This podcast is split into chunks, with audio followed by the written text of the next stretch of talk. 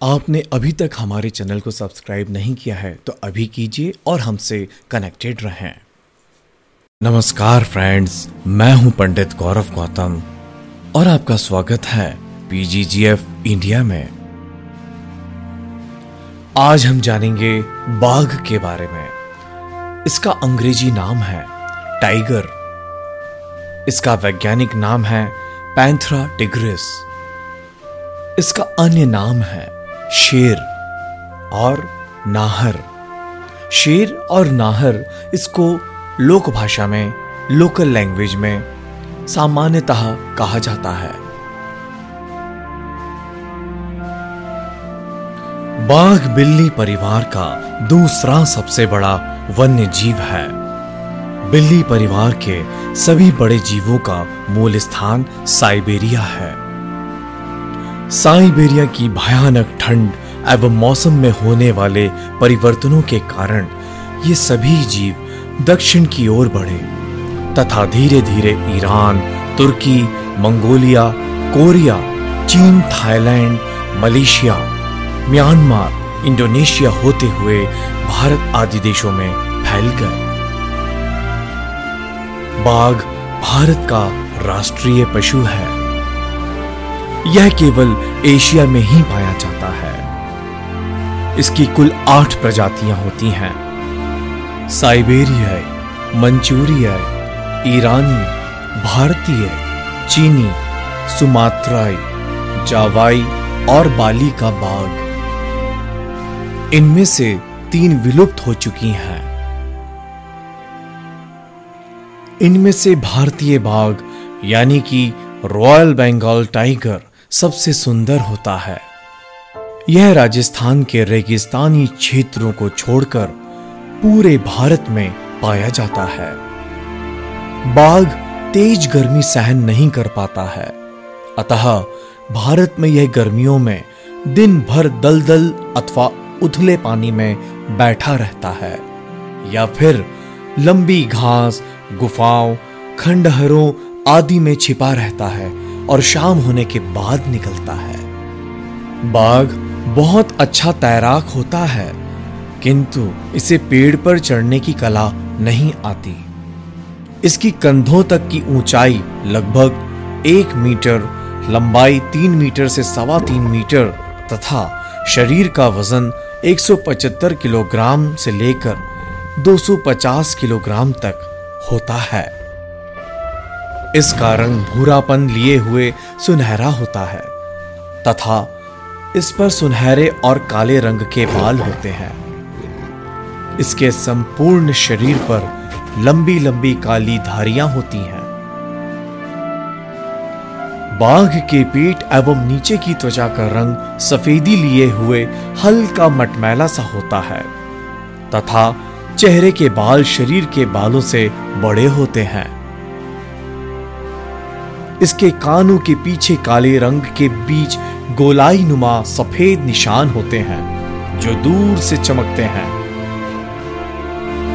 बाघ की घ्राण शक्ति बहुत कमज़ोर होती है, किंतु इसकी आँखें और कान बहुत तेज होते हैं।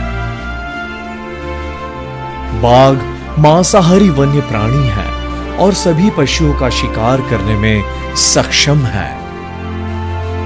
यह शिकार के लिए अकेला ही रात्रि में निकलता है। और हरिण नीलगाय बारहसिंघा जंगली सुअर, चीतल सांबर आदि का शिकार करता है।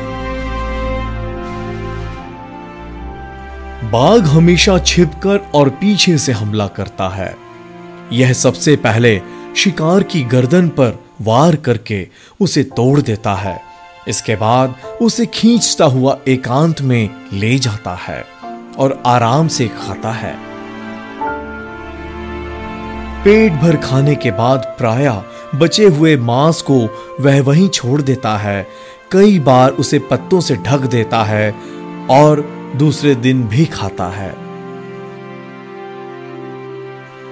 शिकार का मांस बचने पर कभी कभी इसके द्वारा छोड़ा गया शिकार सियार, लोमड़ी गिद्ध आदि भी खाते हैं।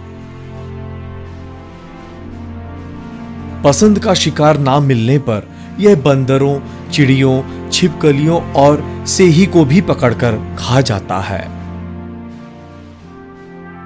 घायल और बूढ़ा बाघ, गाय, बैल आदि पालतू पशुओं को भी भोजन बनाने लगता है और कभी कभी नरभक्षी भी हो सकता है।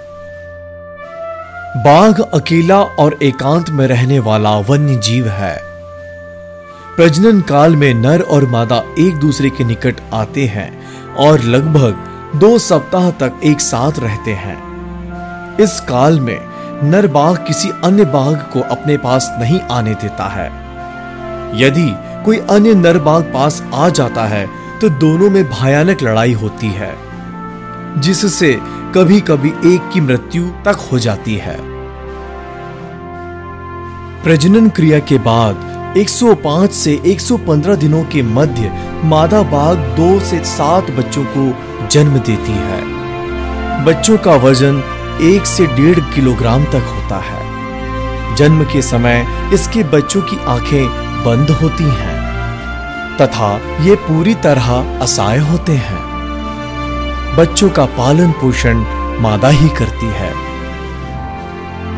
मादा पाँच छह महीने तक इन्हें अपना दूध पिलाती है और इसके बाद छोटे छोटे जीवों का शिकार करना सिखाती है। दो वर्ष की आयु में ये मादा से अलग हो जाते हैं और स्वतंत्र रूप से विचरण करना आरंभ करते हैं। मादा लगभग तीन वर्ष में और नर लगभग चार वर्ष में व्यस्क एवं प्रजनन के योग्य हो जाते हैं। मादा अपने बच्चों से बहुत स्नेह करती है और जब तक उसके बच्चे उसके साथ रहते हैं, वह गर्भ धारण नहीं करती। बाघों का औसत जीवन काल 15 वर्ष जंगल में तथा 20 वर्ष चिड़ियाघरों में होता है। अगले वीडियो में हम जानेंगे सफ़ेद बाघ के बारे में। तब तक आप हमसे जुड़े रहिए और ऐसे ही अपना स्नेह बनाए रखिए। धन्यवाद।